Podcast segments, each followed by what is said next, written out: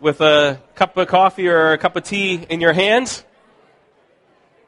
So, once again, we want to welcome you here this morning. My name's Joe Crumby. I'm one of the leaders here at the Meeting Place Church. And again, we want to welcome you, and it's great to have you here with us. We know we have many guests here with us, and great that you could be together for our meeting with God. And this morning in our worship time, it's great that we get to participate in expressing with our voice, with our words, with our heart, with our emotions, our love to God and to have Him here, His presence here, and you were able to see right in front of you and be part of uh, us meeting together as Christians and to see spiritual gifts in action. And so we had different ones that help contribute to the meeting and to be able to help build us up and for God's heart and will to be expressed to us. And so just say that's a great, um, really sign that God's here among his people. And so we had Aaron share a gift of tongues that's uh, a prayer and a praise to God that's out of the overflow of his heart in a different language that he doesn't understand. And then, wow, I mean, it was great. Lauren and both Lauren and Keith brought uh, really interpretation to that and really an overflow of the heart expressing to God. And Lauren just about how we praise God from our heart, and Keith just that real depth of being able to understand uh, everything that actually we're going to share in the message this morning. So I was uh, impacted knowing what was come, and Christina sharing uh, from her heart as well, and being able to share uh, real life things that are affect us and our heart issues. And that's what we're going to talk about today. We're going to talk about heart issues. So church um, isn't about being superficial.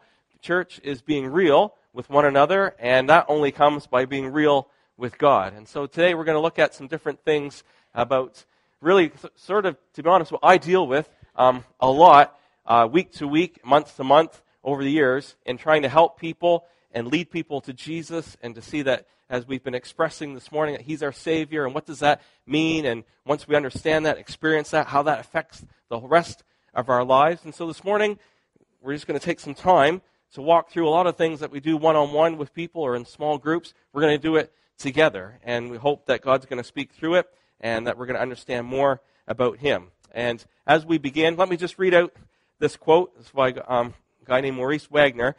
And he says this Try as we might by our appearance, so our appearance, our performance, or our social status, to find self verification for a sense of being somebody, we always come short of satisfaction. So you just think about the things in our world that heart issues that we try to do to fill our lives that we feel important and belonging and loved. It says, try as we might by our appearance, our performance, or our social status, for a sense of being somebody, we always come short of satisfaction. Whatever pinnacle of self identity we achieve soon crumbles under the pressure of hostile rejection or criticism, introspection or guilt, fear or anxiety.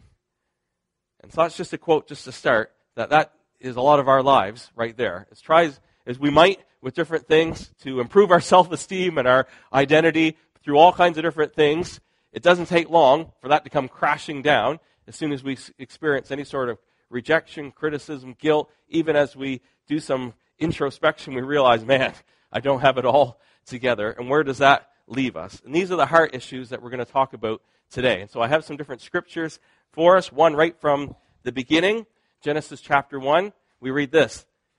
Then God said, Let us make man in our image, after our likeness, and let them have dominion over the fish of the sea, and over the birds of the heavens, and over the livestock, and over all the earth, and over every creeping thing that creeps on the earth. So that's a good one to teach your kids when they're scared of bugs. You say, God has given us dominion over every creeping thing. All right?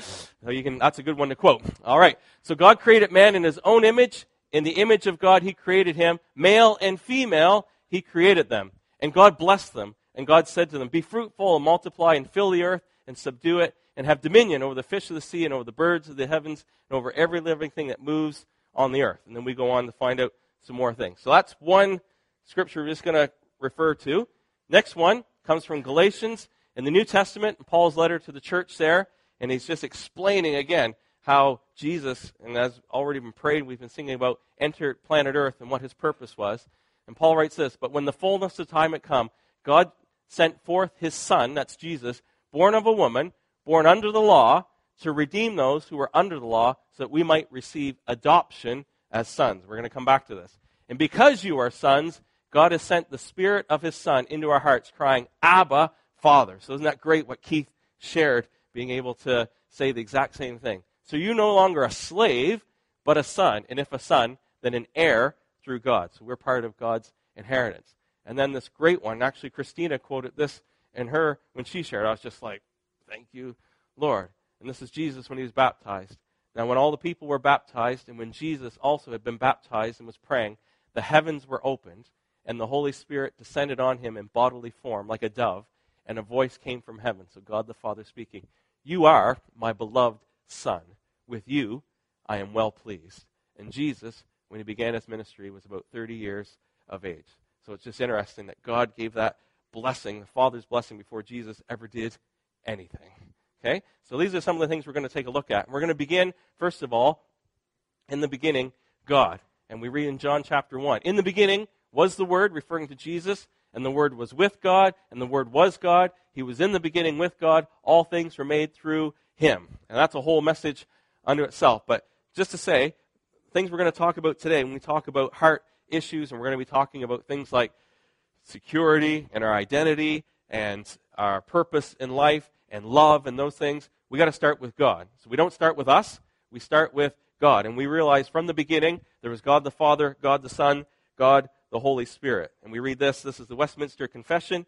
In the unity of the Godhead, there be three persons of one substance, power, and eternity God the Father, God the Son, God the Holy Spirit. We say it this way The Trinity is one God who eternally exists in three distinct persons Father, Son, and Spirit, who are fully and equally God in eternal relationship with each other. And so, in the beginning, God. It blows our minds from eternity past, eternity future. One God, three persons. Whew, that's, we'll just move on. Perfect relationship. All right, that's so big. Yet, there it is. Perfect relationship. So, when we think about, we're going to be talking about relationships today and why we're created and all these different things, we got to always start with God. That God is the perfect relationship among Father, Son, Holy Spirit. Perfect unity, joy, worship, love, power, righteousness. We can talk about justice, mercy, grace, all these different things. We start with God. God is our model for relationship. Perfect relationship, perfect relationship before planet Earth was ever created. And out of God's goodness, He created man and woman. And He wasn't lonely. He didn't need anyone. It was out of sheer grace that He even created. He was perfect and satisfied within the Godhead. And we realize, hmm, so these are the three, four things we're going to talk about today love, we're going to talk about identity, security, and purpose. And we have to realize, as we read in 1 John, that God is love. So when we talk about love, we start with God. God is love. He doesn't just have love, God is love. And you can read it in 1 John 4. John, the beloved of Jesus goes to great lengths to explain that God is love. God is light, God is love, and how God demonstrated his love for us through his son, Jesus. We realize this God's secure in his identity. And when Moses in the Old Testament, God called Moses to go and bring his people out of Egypt and of slavery, and he said, God, who, am I to go? I'm weak, I'm nobody. Who am I going to say that, you know, sent me? And God said to him, I am who I am. You say, I am sent you. So that's a pretty succinct uh, identity of God. I am. Always was, is, and will be. And Jesus revealed that God is Father. So when Jesus came on planet Earth, he's the first one who came and said, and you can read it, when he, the disciples asked Jesus how to pray, he said, Our Father in heaven. John 17, when he was praying for all the things that are going to happen, he starts out, My Father. Okay? That's a radical thing. Great I am, okay, who can whew, blow us away. Holy God. Okay, we can't even come before created the universe and cosmos and everything with the power of his word. Yet we get to call Father as Jesus did. That's his identity. God's secure. Okay?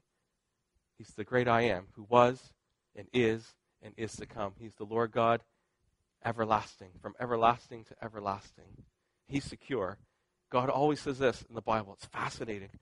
Okay, when people are scared and people are fearful, God always says this Fear not, for I am with you. And he said it to Moses. You're going to go, you say, I am sent you, and I am with you. And you see that phrase repeated all throughout the Bible with God's people. I am with you. Don't be afraid, I'm with you. And he says that in the New Testament all the way. And Jesus quoted the Old Testament when he sent it and said, Fear not, I'm with you. I will be with you always. So God's presence, we can be secure. Okay? And this is kind of a funny one, but what's the purpose of God?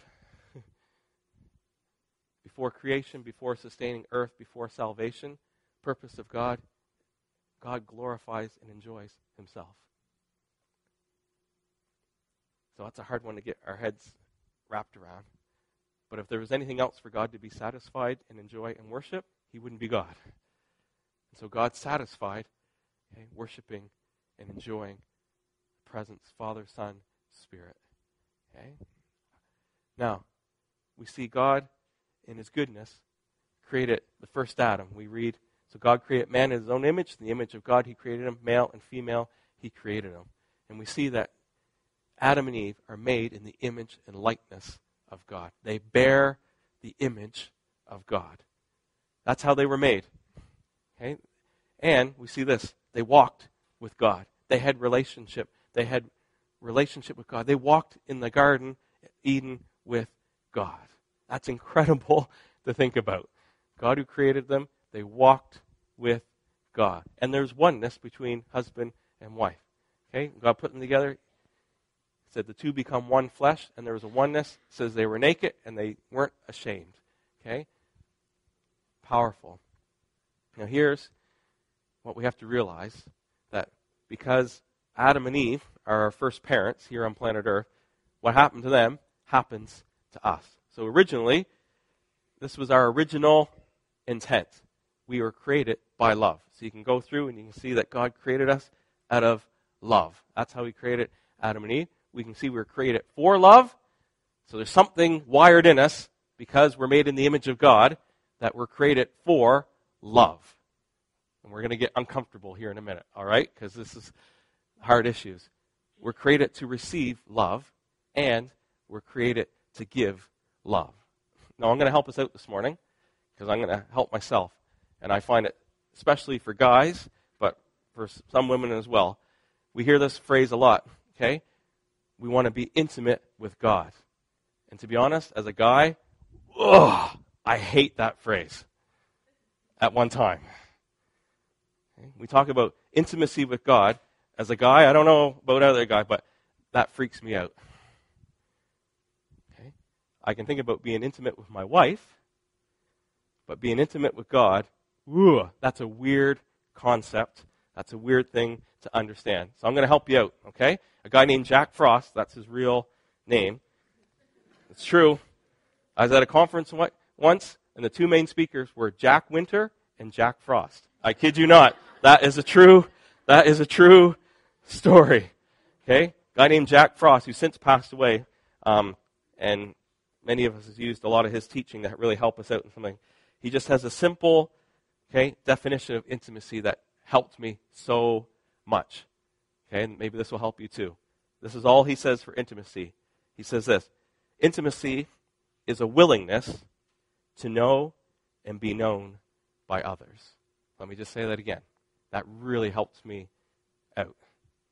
Intimacy is a willingness to know and be known by others.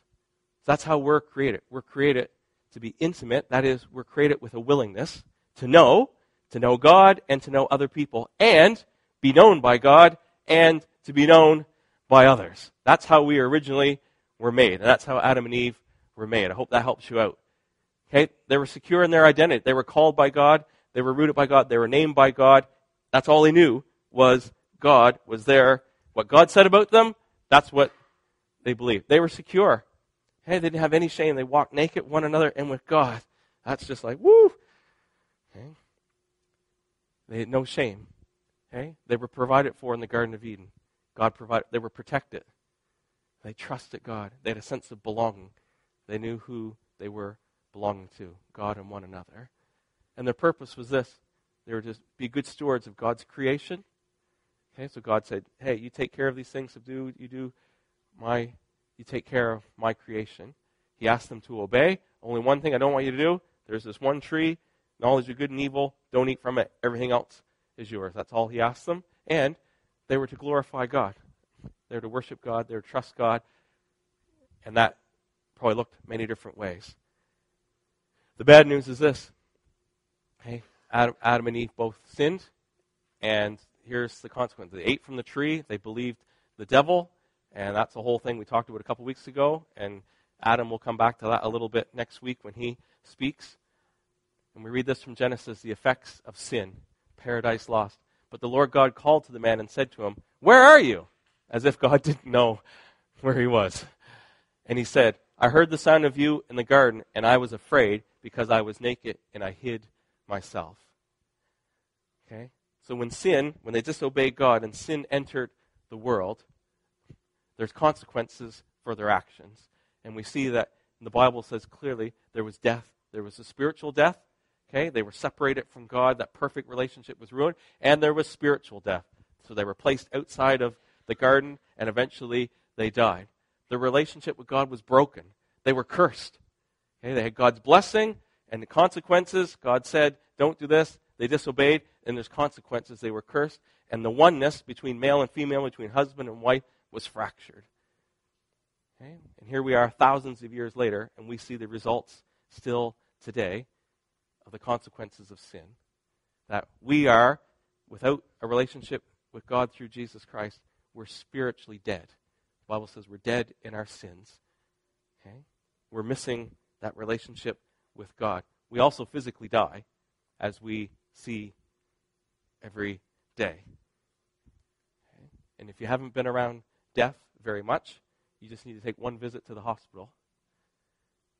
You just spend one day in the hospital, just walking around, and you visit different people, and death is around every day. There's a that's one of the consequences of sin. We physically die and all the things that go with it. Our relationship with God's broken, and all the things we're going to look at have now, from all the good to all the pain and all the fractured things that go with it between our relationship with God and our relationship with one another, between husband and wife, between people. And we see these things. Love that we're made for, we're created for in God's image, that we are created to give, we're created to receive, we're created for, quickly gets perverted. And all these things that happen. So, love, which should be, we think God is love, that should be like right away one of the greatest truths and just one of the greatest uh, joys and things that we should be the easiest to believe is really one of the hardest to believe. And if I were to ask you, okay, here's a piece of paper, write down, when I say the word God, what things come into mind? And you were to write just some of the first things, how would you describe God and all that? Okay? I think honestly, if we're honest with ourselves, saying God is love would be a hard one to write down. Because all of a sudden that word love gets associated more with pain than God. And it gets perverted really quickly. And we have to deal with things like shame, abuse. Okay? We have to deal with love that gets perverted. So anything you can think of. I mean, we can go the whole gamut. You just took the porn industry, for example, that's perverted what people think is love. And that's an epidemic in our society. And all the consequences that come with it that are negative. There's a whole shame that goes with it. There's the abuse of love. There's the abuse of manipulation, domination, control. There's the absence of love. Okay? The people who should give love don't give love. And people should say, I love you, don't say I love you. And people that should give affirmation don't give affirmation. Love gets confused with lust. That everything is for me, me, me, and I want it now. And we see that in our relationships. And it has to do with power. Our identity is really messed up. We get really confused. And we go from one extreme of pride, that everything is about me and what I've accomplished and my status, all those things, to our possessions, to our positions, to our independence. Okay? And this isn't, all of these things, folks, are not an exhaustive list. Okay, you can write a lot more down for every one of them, but I think you get the point of how we've fallen short. Our security, we have to deal with rejection. That's probably one of the biggest things we all have to face, is we all have to face the issue of rejection in some way, shape, or form. You might not label that at the beginning, but as we work through things, a lot of times you realize rejection is a huge issue. You can be rejected by your parents. You can be rejected by those in authority. You can be rejected by siblings. Bullying, a lot, is equals, a lot of times, rejection, doesn't it? And the pain that comes with it. All these different things. You talk about fear. Oh, goodness. Anxiety. How we all concerned about our performance, control. And what do these things? They build up walls so that we keep everybody out. So if I can have some sense of control, and folks, this happens even a lot of times in church, doesn't it? We get very religious because we put up our walls because we're afraid for people to really, we talk about that word intimate, for us to know God and for us to be known by God, for us to know others, for others to actually know who I am. And our purpose, as Alan Rose said so well last week, really becomes self preservation. So it's the fight or flight. And we can see that in all kinds of different aspects of our lives. We're going to fight things out or we're just going to run away. And we can get bitter. We get other passions, whether it be sports or music or education or recreation, whatever it is. Other passions take over. And we have to ask ourselves what's our inward motivation for why we live? What's life all about? So, folks, that's just in a nutshell. Those are the effects of sin. And you can see how God's here, we're created in God's image, and how things were in the beginning, and how sin ruined Adam and Eve, and how all the way through it ruins for us. And folks, when we're born here on planet Earth, we're born in Adam, the Bible says. We're born in that lineage. That's our DNA that comes with it. But the good news is this this is always the good news of the gospel of Jesus Christ is that we have a second Adam, the God man Jesus. And the Holy Spirit descended on him in bodily form like a dove, and a voice came from heaven You are my beloved Son. With you I am well pleased. And the good news, the hero of the story, and this grand story of the Bible is Jesus Christ. He's come, and what Adam failed to do, Jesus Christ has done. And we see this with Jesus. He was fully God, born of the Holy Spirit, fully human, born of Mary and he is the perfect image of God. And we can read in the book of Hebrews, he's the exact representation of God. We can read in Colossians 1, as Alan did last week, about Jesus being the image of God, the perfect image of God. So the second Adam is made in the image of his Father. So Jesus is the Father here on earth. And we see that Jesus was anointed with the Holy Spirit, that Jesus obeyed God. And we saw a couple weeks ago, remember we did that passage in Luke, how the devil tempted Jesus about a lot of these things, about his identity, about his security, about love, all these different things. And Jesus said, No, it is written, and he obeyed his Father. And Jesus, we see going around, even his little boy said, I'm about my Father's business. And he would, we see him talking to his disciples. The disciples, hey, why don't we do this? He said, No, my Father in heaven wants me to do this. And he obeyed the Father's will.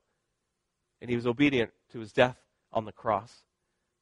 We're in the garden in his knowing what was coming and his vulnerability with God as he cried out, God, if there be any other way for this to happen, please make it so.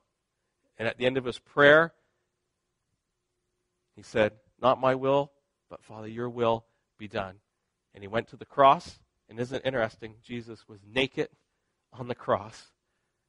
Okay? From one extreme Adam, the first Adam, naked, no shame, walking with God, to the second Adam, going to the cross to pay the price for the penalty for our sins, naked before God and everyone else, saying, My God, why have you forsaken me?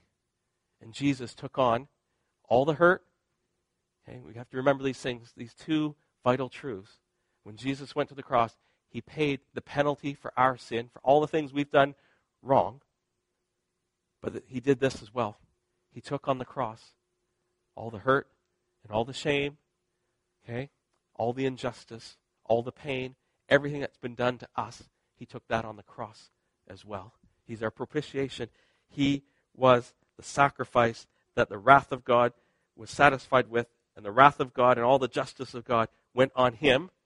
That's propitiation. God was satisfied that justice had to be served, the penalty had to be paid, and Jesus paid the penalty. But he's our expiation as well. He takes away all the pollution from our emotions and our memories and all those things that would seek to paralyze us. And as we're trying to teach our kids, talk to Micah this morning as he's talking about sin and how do you get forgiven everything. And we went through 1 John 1 and into chapter 2. The Bible says if we confess our sins, God is faithful and just to forgive us our sins because Jesus paid the penalty. But it also says this and to cleanse us from all unrighteousness. There's a cleansing that takes place when we come to the cross, when we come to Jesus, and we realize we can be forgiven. Hallelujah. We realize nothing we can do to earn that. It's a gift from God. But God also does this. He not only forgives us by his Holy Spirit and by the washing of his word, he supernaturally he cleanses us from the effects of sin as well. Folks, that's the best news on planet Earth. That we can be healed. So when Christina with tears this morning saying, There's nothing that's too broken that God can't heal. Hallelujah! Jesus has healed, can bring healing because he's taken everything to the cross. So it doesn't matter, in one sense, what you've done or what you struggle with. Okay, we have our big sins and we have our hidden sins. When we're honest before God, and this is the part where intimacy comes in, we have to be honest before God.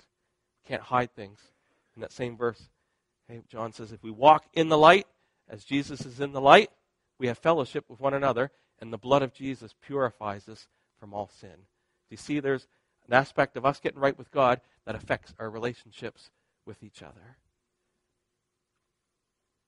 that's what Jesus made possible. And as we saw before, in that, Jesus defeated Satan. Jesus came to destroy the works of the enemy. Because when Adam and Eve sinned, Okay? Satan came in and usurped their authority and became little g God of planet Earth. And Jesus has come back, and on the cross, he defeated Satan, a stake in the ground, a literal stake in the ground with the cross. And Jesus, as the tomb was rolled away, his Father resurrected him with the power of God. Okay? Jesus now is king, and he's taking over and taking back his creation. So John's word about the tires being rubbish, but God using them, that's us our lives, we were lost without God. We were stuck in the first Adam. But God rescues us and He puts us in Christ, as we're going to see. And we see this Jesus knew his dad. And Jesus didn't seek love from other sources, He sought them from His Father in heaven. And He was able to understand before He did anything, it wasn't based on His performance, it was based on the unconditional love of God. Jesus, this is my beloved son. His identity is, You are my beloved son. So Satan would try to tempt him. He came back to, It is written. He was secure. He knew his dad was pleased with him. And his purpose was to glorify his father, to do his father's will. That's our second Adam. That's our hero. That's our Savior, Jesus Christ. What the first Adam failed, Jesus fulfilled. Hallelujah. And we want to get from the first Adam into the second Adam.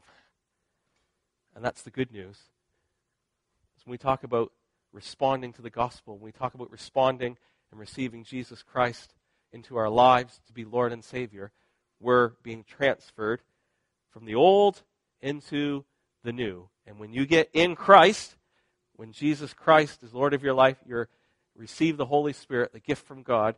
As we confess our sins, as we repent, as we're humble before God, as we say, God, there's no other way I can save myself. I turn to you. I find everything, my satisfaction in you, and we put our trust in Jesus. We're born again. He fills us with His Holy Spirit. Then, positionally, we are in Christ. We're not in the old Adam anymore. We're born again in a new Adam, in Jesus. And we read this in Galatians. Paul says, Because you are sons, God has sent the Spirit of His Son into our hearts, crying, Abba, Father! So you are no longer a slave, but a son, and if a son, then an heir through God. So your identity no more is you're a slave to sin. Now you're a son of God. and Jesus as our older brother. And we see this Jesus as our access to our Father in heaven. Hallelujah. And don't be fooled by the complaints that Christianity is too narrow minded and doesn't let people and all that. Okay, here's the truth Jesus said, I am the way, the truth, and the life. No one comes to the Father but through me. That's the narrow road. But anyone can go to Jesus. So you got to understand the difference. Anyone can come to Jesus. Doesn't matter your background, doesn't matter your color, doesn't matter your sexual orientation when you come to Jesus. Doesn't matter how good your past is or how bad your past is. We come to the Father through Jesus Christ. And that's open for anyone. Jesus was able to say, If anyone's thirsty, come to me. You'll receive living waters.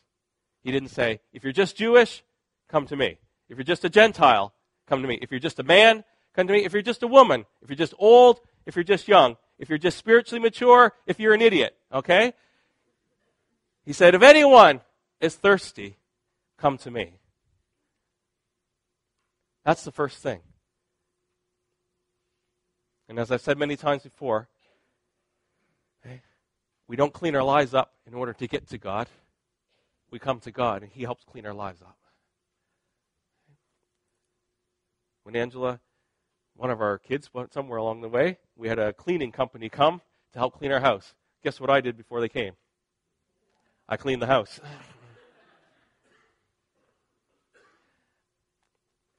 a lot of times we try to get right with God by trying to clean up our own lives before we ever come to Him. And the first thing we do is we come to Jesus. Say, Jesus, I'm thirsty. I don't know what else to do. Okay? And that takes humility. And we humble ourselves and we come to Jesus. And as we come to Jesus, He'll help us get our lives right with God. When we're in Christ, we have access to our Father in heaven. Not only do we have access, this is the ultimate thing, the Spirit of God comes to live within us. So I try to clean up my house on my own strength when I'm missing the supernatural power of the Holy Spirit in my life. And I try to stop sin without the Holy Spirit in my life. And I can only do so good, okay? And then I fail because I'm missing the Spirit of God. And I try to be nicer and I try to be good, but I'm missing the Holy Spirit who brings the fruit of the Spirit in my life.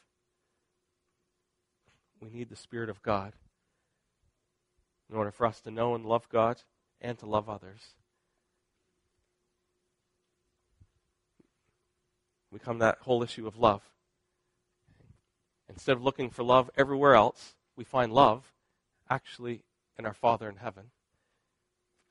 And as Gary's done so well before, teaching so many times about how our view of our earthly father can sabotage us seeing God as Father we need to experience the love of God through the Word of God, that we understand truth. We also need the experience of the Holy Spirit. Romans 5 5 says, pours the love of the Father into our hearts. So it's fact, even if we don't feel it, we believe, says God loves us. He's demonstrated his love for us. We are children of God. It's fact. You can't change it. But it's great when the experience comes to confirm the fact.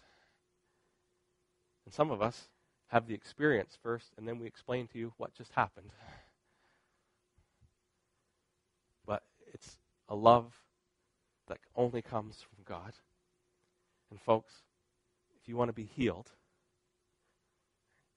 only the love of God can do that. Okay? It was great. John Calhoun, I was so proud of him this morning, right? He's learning, okay, in a public way how to pour out his heart to God. It's a vulnerable thing. Okay? Takes a lot of courage. Hey, you're playing guitar, and it's easy when the words are up there. It's harder when out of the overflow of your heart, you just start singing your love to God. I'm so proud of him this morning. He's not even here to hear that. You guys will have to tell him afterwards, all right? Because that's a vulnerable thing. To be able to say, God, I don't, you know, I just want to sing my love to you. He can only do that because the love of God has changed him. And this was already prayed out this morning, okay? We love think John or Keith even said it. Because God first loves us. Okay? Folks, you can spend decades in counseling. Okay. But when the love of the Father okay, pours out in your heart and you get cleansed from the sin that you've done and you get cleansed and healed up from the sins done to you, okay, that brings true freedom and a healing. Then we can get our identity and what Jesus says about us. That we can know that we're adopted, that we're chosen. And oh, this is such a great one. We're accepted by God. Ah. Being a perfectionist, this is a wonderful truth. Because okay? I'm on the end of really wanting everything in order. And if I can just get my to do list done, then God will be proud of me. And to realize God already accepts me gives me motivation to then live for Him.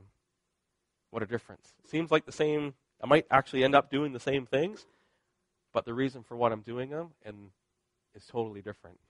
Instead of striving to please God, and if I just get not really knowing where I stand, to just say, God, before I even start today, you love me and you accept me because you love me just as you love your son Jesus. what a change. And then there's a freedom that comes to be able to then love God and love others. It's a radical thing. And we're secure. We know we have a sovereign Lord. Okay? We, live, we still live in a sick world. We still live in a fallen world. We still live in a world full of sin, but we have a sovereign Lord. So we can read Romans 8 in its entirety and know that, hey, if I'm following God, He's filling me with His Spirit, He's got purposes and plans. And you know what? Bad things are still going to happen, but He's working all things together for good because He's called me and He's chosen me. He's sanctifying me. Okay? And nothing can separate me from the love of God that's in Christ Jesus. When you got that anchor, that changes everything.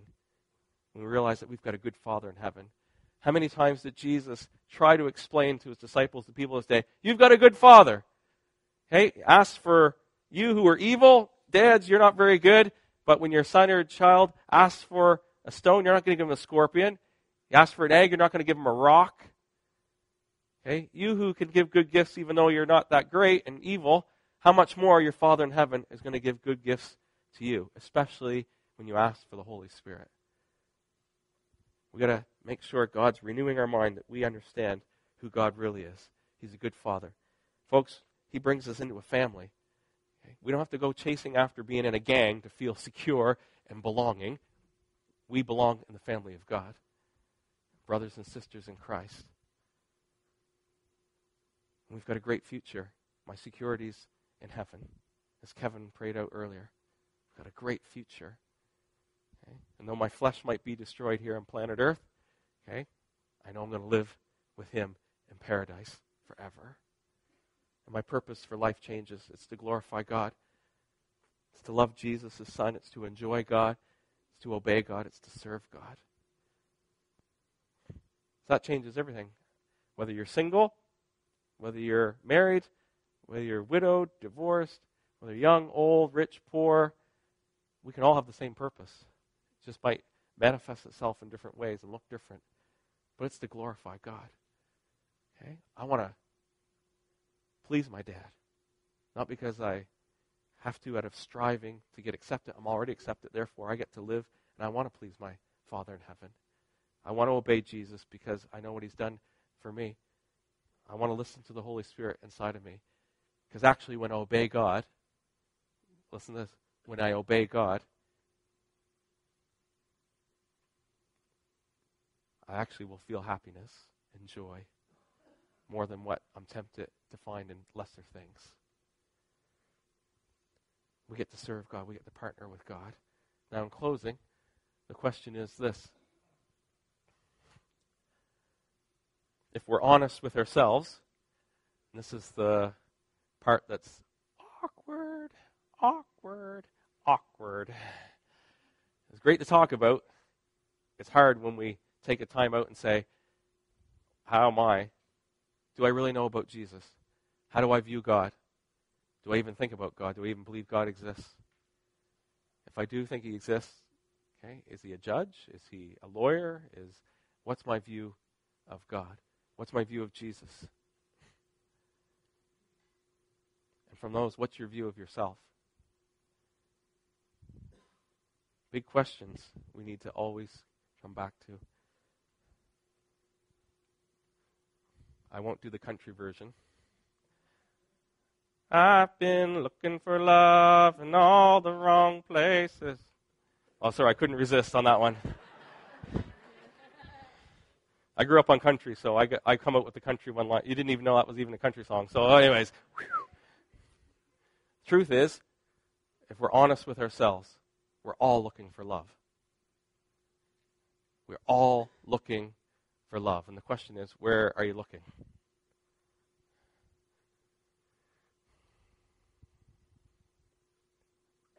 We're all looking for love. We're created in the image of God, and God is love, but sin mars that and distorts it and perverts it.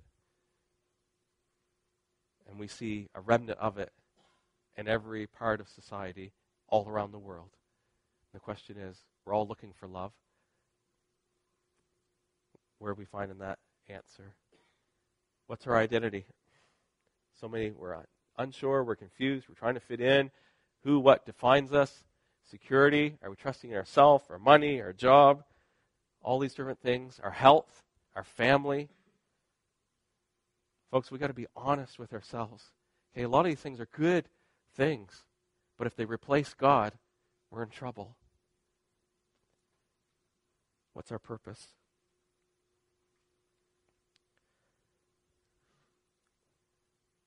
The question I asked this morning is okay, here today, every day, you have the option because of Jesus Christ to receive the Father's love. You have the option, the ability, not in your own strength, but through Jesus Christ, your Son. Don't worry about that. You keep focused up here, all right? You have, because of Jesus, a choice to make. And I believe here this morning, all my heart, okay, His Holy Spirit draws us to His Son, Jesus. And I believe this morning, many of you are thirsty. Now, that might express itself in different ways, but the Holy Spirit is drawing you this morning to realize that you can only be satisfied in God. Let me just read a couple quotes to you, and we'll end on this. Okay, this is from John Piper from his book Future Grace. He says this At the heart of saving faith is a delight in who God is and a satisfaction in all that God is for us in Jesus. Let me say that again. At the heart of saving faith, that's coming and putting our trust in Jesus, is a delight in who God is and a satisfaction in all that God is for us in Jesus. We all need to find in God Himself the all satisfying treasure of our lives and turn away from the futile striving of the unsatisfied flesh. Satan and sin promises happiness, and we buy the lie. So the question is today okay, do we trust Jesus when he says, if you want happiness and you want life, you come to me? Or are we going to believe the lie of the world, the flesh, and the devil that porn, sex outside of marriage, all that will keep you happy, or your money, in your striving, in your job, or your good health, in your family, in your possessions, in your recognition. Those are the choices we have. And folks, we're making those choices whether we realize it or not. And this morning, by the Spirit of God, by the Word of God, Jesus says to us this morning, if you are thirsty, here this morning, as he said 2,000 years ago, if anyone's thirsty, come to me and drink, and out of you will flow rivers of living water. Let me pray, and then we'll have an opportunity to respond. Father in heaven, we thank you today that you're here right now by your Holy Spirit. We thank you that through your word, through the demonstration of your Son, Jesus, we know that you're a good Father. And Father, we thank you that we know that we're created in your image Sin messes it up, but we thank you for Jesus, our second Adam, our Savior, who redeems us and restores us and heals us and brings us back into relationship. We thank you that we have the spirit of adoption, that we can cry out, Abba, Father. We thank you that we can be satisfied in you. And Father, I pray this morning, by the power of your Holy Spirit, would you draw people to Jesus today, maybe for the first time, to know him as Lord and Savior. God, would you bring back prodigals, Lord, who have been tasting other foods, trying to be satisfied, God. When they come back to Jesus Christ this morning. God, I pray, Lord, even for some of us who at one point were religious, God, doing all the right things, but God, our heart is cold. God, we're thirsty for you. God, we want to respond to you. Come, Holy Spirit, do what you do. We pray in Jesus' name. Amen. Amen. All right, our time's almost gone. Okay, I'm just going to ask John to come. Okay, he's just going to play. Okay, we just want to give an opportunity to respond this morning. Okay, we don't do this very often on a Sunday morning because you got lots to do in your life groups and everything. Okay, but just before you go get the kids, okay, just give one minute. Okay, God's speaking to you here this morning. There's no shame in responding to Him. Okay, there's no shame in being able to say, I need help. There's no shame in being able to say, I want to learn more about Jesus. I want prayer. I want to talk more. There's no shame in those things. Actually, it's very courageous. And, folks, this is a safe place here this morning. God's here right now. Some of you might not know us very well. Can I just say this is a safe place here this morning for you to be dealt with in a respectful way, but for you to experience the love of God through His Son, Jesus Christ. And just as John plays, we're not going to draw it out to be a long thing. But I want to give this opportunity. If you want prayer, if you want to talk more, if you want any of those things to understand more, then you come, okay, in the next minute, right? And you respond. You take that first step. You might not understand everything. We might need follow up meetings. That's okay. But you need to take a first step. That if you're thirsty here this morning, you can respond and you can come to Jesus. Okay? So let's stand together. John's just going to lead us through.